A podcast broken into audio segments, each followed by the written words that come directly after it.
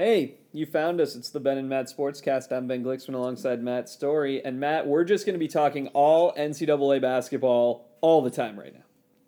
Yeah, well, it is the eve of March. So it's that time of year where everybody picks college basketball and pretends they've been watching all season. And I'll admit I'm one of them. Uh, you know, I've, I've paid some attention, but now's the time where you start to give it more attention and you make yourself an expert in two weeks so you can fill out a bracket. Yep. I don't know what I'm talking about, but I'm going to talk a lot about it. exactly, yes. So I want to start with the now defeated Gonzaga Bulldogs. Gonzaga dropped a, a game 79 71 to BYU and fell from first to fourth. Now, yeah. who cares? They probably still should be a top line seed, assuming they win right. out. I care though because they they have one loss. No one else has less than three, and it's not like everyone ahead of them has only spectacular losses. No, I agree. Yeah, yeah. I mean, you know, Kansas lost at home to Iowa State. Villanova uh, lost you know, to Marquette. right, uh, and lost at home just this past week to Butler. Um, you know, and, and obviously all the Pac-12 schools have, have beaten each other in some form or fashion. So, yeah, I, I agree. I mean, uh, you know, you're right. Um, the first thing you said, you, the, the poll really doesn't matter at all, but um, it does sort of give a, a, perception that you know people didn't really believe in them, and and that's the thing they're gonna. I mean, quite honestly, they've they've got to get to a Final Four to to knock off that um, you know that label. They're much much like Villanova last year, where Villanova kind of had that label of yeah, they're always good in the regular season, but they always flame out early in the tournament. Well, they they went on a run, and now you don't hear that anymore. Uh, Gonzaga needs to do that, and and until they do, they're going to fight that you know that notion that well they're just a product of a weak conference and you know great, but they're not really a serious team to be uh, worried about. Yeah, uh, you know, Mark Few is a hell of a coach, and and the program has been gangbusters for yeah know, close to two decades now. It, yeah, yeah. I mean, '99 was the year they went to the Elite Eight with with uh, Dan Monson, um, and then Few took over the next year. So yeah, I mean, it's a, it's a long run of success, and and shouldn't be taken for granted. It's one of those things where no one says that about Big. I mean, I guess Villanova, yeah, but no one talks about the Big East as being, you know, kind of a, you know, all you do is basketball. You don't have a lot of notoriety. It's not the world's strongest yeah. conference, but you know, I, I guess you know, put up or shut up time comes in March, and if they wind yeah. up this season with only one loss the whole way, people never say it again. Then they'll, yeah, exactly. I mean, that's the way to, to shut everybody up. It's uh, you know, and we, we see it a lot. You know, over the you know decade plus, we've seen you know Billy Donovan had that reputation. Oh, he's always got good teams, but they choke. Well, then they won back to back titles, and Roy Williams had that reputation. He's got two titles, and uh, Jay Wright, Villanova, you know, was the same thing. So, you know, Gonzaga's kind of in that boat of they they gotta they gotta do it. I'm not saying I'm not sure they have to win a title, but they've never broken through to the Final Four, and that you know would go a long way toward you know getting people off their back of yeah, cute little story um, you know, they're kind of like the Boise State of basketball. They've they've had a long, sustained run. Boise, you know, had a couple undefeated seasons and never got a chance to play for the title. Gonzaga gets that chance, and they haven't made it quite far enough, uh, you know, in all these opportunities. So maybe this is the year. I'd love to see it. I think it'd be cool to if they do. I'm going to run through the top 10, the AP top 10 right now. Yeah. And tell me if you think there's a team in this list that doesn't have a realistic chance. Because I'm yeah. now of the mind that, that we are not in the era of two or three or four power teams and a bunch of also rans. But let's run through. So it's Kansas, Villanova, UCLA, Gonzaga, North Carolina, Oregon, Arizona, Louisville, Kentucky, and West Virginia. I I guess maybe West Virginia if Bob Huggins' heart uh, right. condition rears right. up. Well, and and and you know they. I, I, mean, can you see them winning the title? I don't so. Um, but who knows? You know, I mean, if you had asked me last year, and, and Villanova was probably in the top ten most of the year, I would have said I did, I couldn't see them winning the title, and they did. So, uh, you know, I, I completely agree with you. It's it's not a it's not a year, and very and we're not seeing very many years like this anymore, where there's only you know two or three teams that separate themselves, or one team that really separates itself. Um, kind of saw it two years ago with Kentucky when went undefeated in the regular season, were you know the team to beat going into the tournament, but that's an exception to the rule nowadays. And this this year is kind of the common way of, of being now, where you know there's ten, maybe fifteen teams. I think if you go deeper than that, you can find teams that are capable of winning the whole thing. Well, I'll uh, go. I'll keep, know, which, I'll keep going, and I'll tell you that you know Baylor, Florida, Butler, SMU, Florida State, Purdue, Duke, Cincinnati, Notre Dame, St. Mary's. I have a tough time. There's thinking, a few in there. You know, I have a tough time thinking the Gaels make it. Teams like that, but right. You know, Purdue's got the there, kind of formula some, that makes sense, and Duke is Duke. Absolutely, I was gonna. I was gonna say Purdue is a team that jumps out to me that, that could could make a run. Duke absolutely has the talent. They they you know have just had so many things kind of you know bump them this year from coach you know absence to injuries to you know Tripping. suspensions and uh, you know it, has been a weird year for them, but they remind me a bit of the Kentucky team from three years ago. They're going to get a higher seed than this, but that team was you know was high expectations, struggled through the year, got an eight seed, and they went all the way to the championship game because they had the talent, just had come together. I, I don't know if that will happen for Duke, but it certainly isn't out of the realm of possibility. You know, with with the guns they've got, that they could go on a run and be real dangerous in the in the tournament. You know, Final Four level kind of team. Well, and also somebody not to sleep on in the top twenty-five is Virginia's twenty-third, and they're nineteen and nine. Yeah. They're having for Virginia a down season, but yeah, yeah, know, they've the, been through a slump. Uh, mm. you know, they won last night finally, you know, break their slump. Um, but yeah, I mean, a couple weeks ago they were knocking on the door of the top ten, and then they, you know, they hit the skids a little bit. Um, so yeah, I mean, there's there's teams that you know, are in that 15 to 25, maybe even unranked, that, you know, could certainly make a run. Can they win the whole thing? I don't know about that. But, you know, can they be a team that knocks off a one seed, uh, you know, gets to the Elite Eight? Yeah, I think there's a bunch of teams that way. Yeah, I mean, it's going to be one of those years where, depending on how your first two days of your bracket go, you could be yeah. just completely done and should just start over at the Sweet 16. yeah, yeah, I, I think so. Yeah, I, I think it'll be uh, relatively unpredictable after the second round, uh, or you know, starting with the second round. It, you know, you always have you know your ones and twos and threes that generally make it through the first first day. Uh, you know, but then they, you know, you start getting into three sixes, two sevens. Um, you know, I don't, I don't know that there's going to be that much of a disparity in talent between those teams, and you know it's it's all a matter of again it's that one game scenario. Uh, that's what makes the tournament fun. It's also what makes it you know probably not the best identifier of of the true champion because you know you get upsets. Team starts hitting threes and they knock off a team that you know nine times out of ten they wouldn't beat. Uh, so you know it's uh, it keeps for sticking, but it makes it hard to predict. Yeah, I, I think from a Pac 12 perspective, you know, the, the three teams that are top 10 teams are, are your shot. If you're going to start sure. pivoting your loyalty to just conference homerism, UCLA, Oregon, and Arizona all have a legit claim to potential Elite Eight positions. Sure. You know, obviously ASU's Absolutely. had a hell of a time with all of them this year, but uh, yeah, yeah, yeah. But Oh, I mean, uh, you know, I, I, I got to watch UCLA in person this past week, and it wasn't their best game, um, but you know the the way they moved the ball, I was impressed by, and and uh, even on a night where it didn't feel like they shot very well, you know, they they ran up eighty plus points. Um, I mean, they they are a they're a tough team to slow down defensively, not great, but they've gotten better as the years gone along, and you know maybe maybe they're primed to to you know peak at the right time of the year. Yeah, well, I mean, and they they dumped Arizona last yeah, weekend. big win which... for them.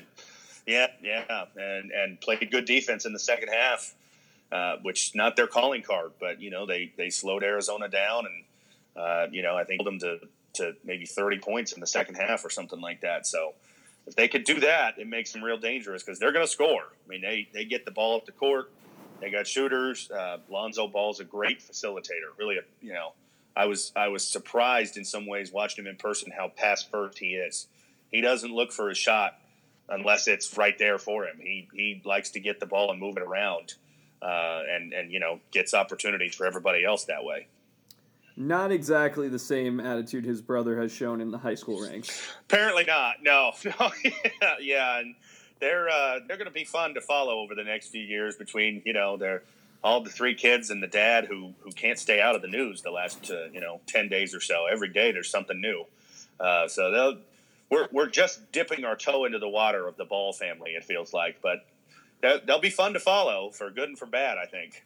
I think it's going to be interesting because you know obviously his father came out and said you know it's Lakers or bust, and we're right. you know, then eh, back off it. Yeah, he backed quickly. off of it, yeah. but it's this is a kid who's never played outside of Southern California as his home yeah, base. Yeah. And as a team that's not the Lakers, obviously that has to give you pause, but I think as the new Magic Johnson led Lakers, you have to wonder do I really want to do this where every, this kid knows everybody and he's going to have to be getting probably 250 tickets a game? Agreed. Agreed. It's it's sort of that uh, you know the, the the downside of what happened with LeBron in Cleveland. You know, it was great that he went there and he lifted them to to new heights, but you know, as he said since, he needed to get out. You know, he need he needed that time in Miami to kind of grow up. You know, you you never leave home, you don't grow up.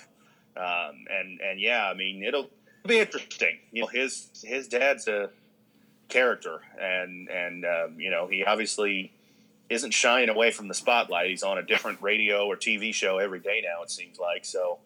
Uh, yeah, they'll be. Uh, it'll be interesting to see what happens with him, what happens with his two brothers, um, you know, and and uh, how the whole thing develops. Like I said, I think you know we're on chapter one of like a chapter, you know, twenty-seven chapter book. Basically, it comes to this family. We don't know what's ahead, but it'll be fun to see. And it's all going to play out in front of you because there's going to yeah, just be yeah. spotlight, more and more spotlight. Yep.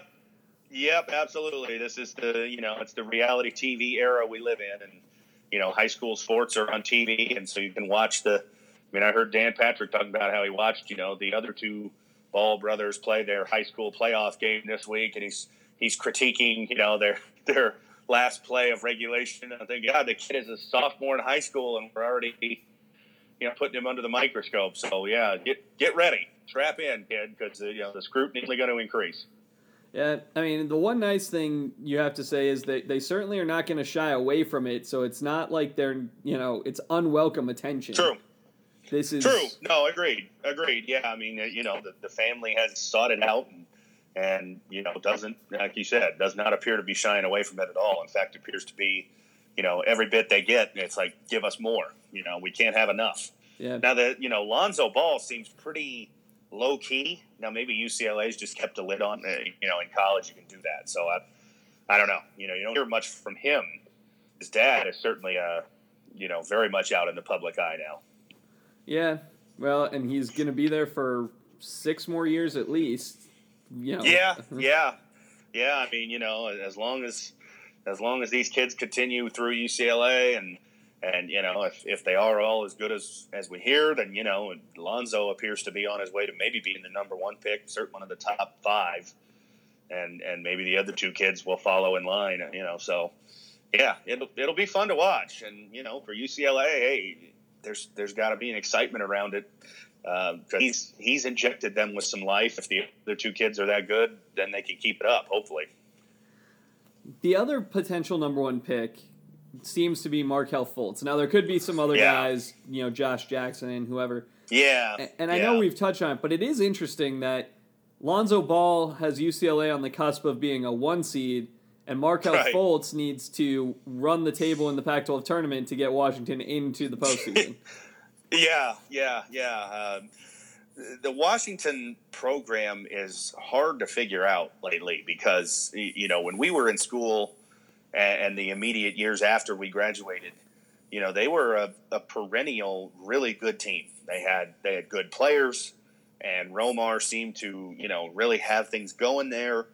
And now you look at it, and I, I believe this is going to be the fifth or sixth straight year they missed the tournament, um, it, which is kind of stunning that he still has his job. I mean, not many coaches survive that long of a time without making the tournament at a major conference. Uh, well, and his tenure, so it, his tenure has been so long. And you know, yes. in the pros, you would say, "Well, are they done listening to this voice? Is that what happened?" Right. But in right, college, right. he keeps cycling through these guys, and clearly he's still recruiting. He's still getting yeah. top talent, but something's yeah, I mean, just not a, clicking. He's got the potential number one pick this year. He had a lottery pick last year in Marquese Chriss. Um, I, yeah, he's obviously just not surrounding them with enough talent, you know. And, and the thing with a kid like Chriss is, you know, he's a lottery pick on potential only. When when he played, now Fultz is a little different. Fultz, you watch him, you think, man, this, this kid's really good. When you watch Chriss in college last year, he didn't look anything special. But he's six ten, he's young, he's raw, he can jump out of the gym, and and maybe when he's twenty three, he's going to be unbelievable. Uh, you know, that's what people are banking on. So let me ask you this: Coach K has pivoted in a way that he was obviously very opposed to doing to one and done mm-hmm. kids and, and making it work and, and trying to find that balance. Is it possible that Romar just never got there? You know, because when he had Isaiah Thomas, when he had right uh, before that Nate Robinson, they stayed. They were talented. They were NBA they players, but they stayed, and he was able to sure, build sure. around them and have a, have some continuity. Do you think? Yeah, no doubt. I mean, I, I guess so. I, you know, it, it, it, feels like that has to be part of the explanation. Um, because, yeah, you're right. I mean, you had Nate Robinson, you had Brandon Roy, who I think stayed three years. You had Quincy Pondexter, who I think was a four year guy um, and was a first round pick, I believe.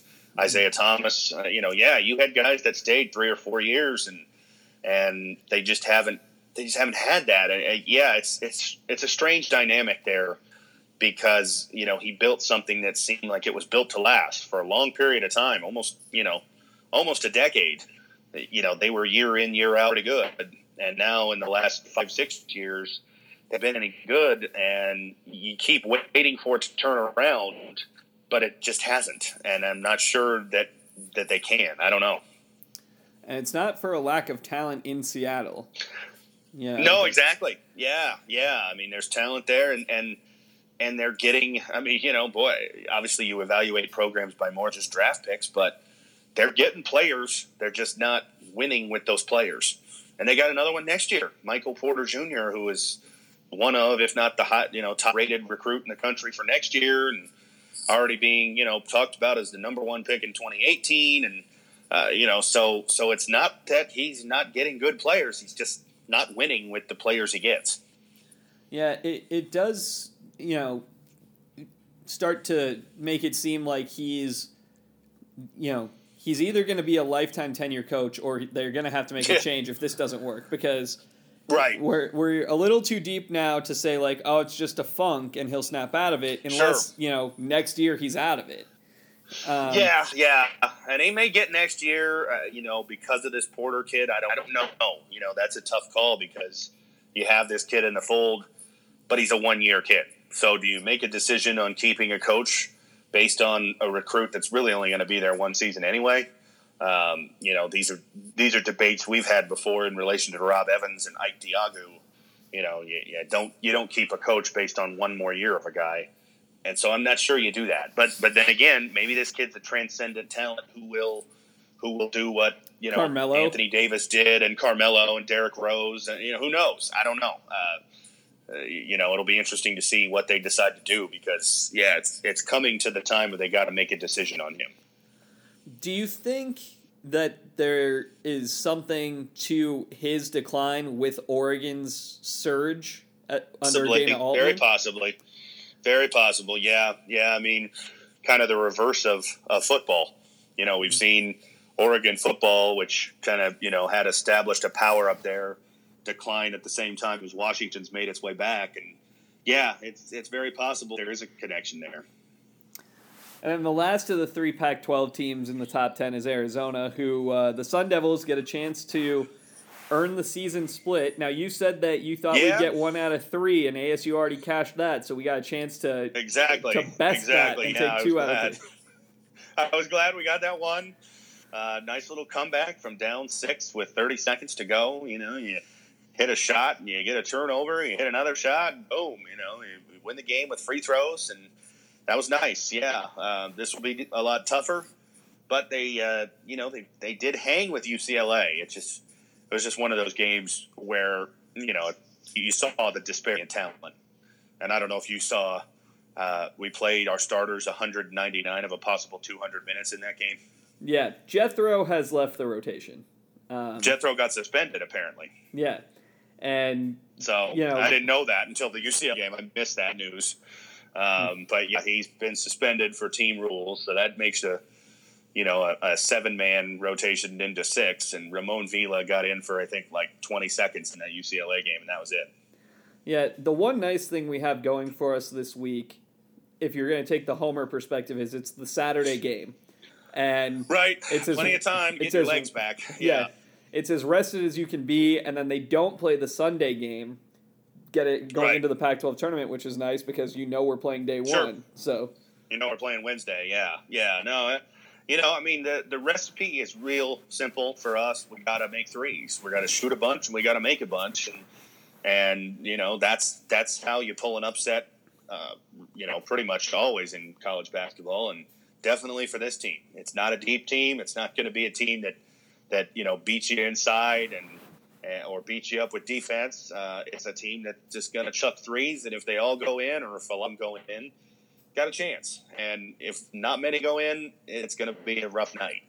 Well, because the problem is on the defensive end, if I'm Arizona, I see no reason to do anything other than what I did game one, which is Markkanen, oh, yeah. Ristic, Ristic, Markkanen. And, yeah, absolutely. Yeah, yeah. I mean, UCLA did it to us at times too, and felt like they could have done it more. Um, you know, just getting the ball into Leaf and Welsh and, and letting them do what they wanted to do. there, were, there were times they just the ball into Leaf, you know, a couple dribbles, post up move, you know, little running hook inside the paint, and I'm thinking we can't stop that. Like they they could run that play every time down, and I don't think could come up with an answer for it. Obinna Oleka reminds me a lot of how I felt about Serge Angunnu which is he yeah. he obviously if he had a guy like Ike with him, that would have been great because then he wouldn't yeah. have to take it all on himself. But I feel like he's good, and I just sort of wish there was just one more year because I feel like next yep. year is when it's all gonna click and he's just gonna miss it. I agree. I agree. Yeah, he's a he's a very nice piece of the puzzle, and unfortunately, we just don't have enough pieces this year to to you know get the most out of him. But yeah, I mean he's had a he's had a really nice two year run for us. He's a guy who, you know, unfortunately, you're not going to remember him. I mean, three years from now, when we're talking ASU basketball, we will we'll struggle to remember him because um, his teams weren't very good. But he's a very solid player who you know um, has been very important, especially this year, but last year too. On team didn't have much in the way of size. He's he's played out of position um, and found a way to still contribute and, and be a real important part of the team. I mean, you just think about the other teams that we've seen at ASU, and if you could have picked him off of this one and put him on those. Put him with Pendergraph, you know, yeah. instead of yeah. Eric Boateng for those years when you uh-huh. just needed one guy who could who could just take 15 minutes, you know, where he's splitting time and helping out. And, yeah, absolutely. You know, yeah, yeah. I mean, I think you're right. You put him on the team with um, you know Bachynski and Jahii Carson. A player like that would have gone a long way. You know, uh, as a, a, power forward slash small forward.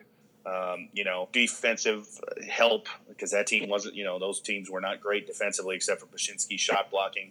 Uh, yeah, I mean, if you could, if you could play that game and you could plug him into the Ike team, the Pendergraph Harden team, or the Bachynski Carson team, you know, he would have he would have been a real nice help. It just unfortunately didn't work that way for him. Yeah, and on the you know on the plus side, he he got probably a lot more minutes in major college basketball than he would have gotten otherwise. True. So.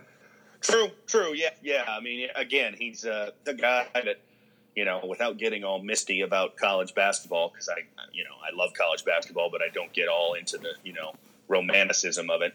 Um, but he's a guy that, that you could you know you could get romantic about. You know, he's a junior college kid, unheralded, playing out of position, and you know he's you know you want to do that story of this is what makes college basketball great. he's the type of guy you talk about. Yeah, yeah, absolutely.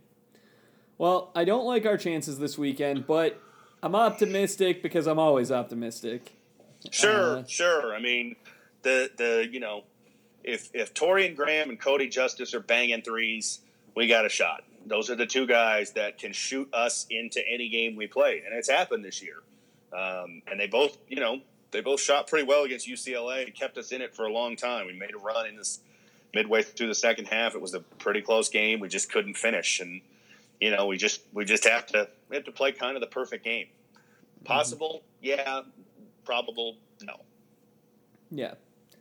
It'd be nice to make it competitive. Let's also, if it's if it's not going well, let's not be afraid to use those guys whose names you don't know on the end of the bench and try to preserve some legs for what will be sure. a, a, an sure. undermanned team needing to win a lot of games with no Need breaks. to win four in four days. Yeah, yeah. I mean, we're looks like we're going to be uh, somewhere in the seven to ten seed range. I think. Um, so you know, we're we're looking at a, a, a winnable game, hopefully in the first round, and then very likely taking on either Arizona or UCLA or Oregon, I suppose, depending on how the bracket shakes out.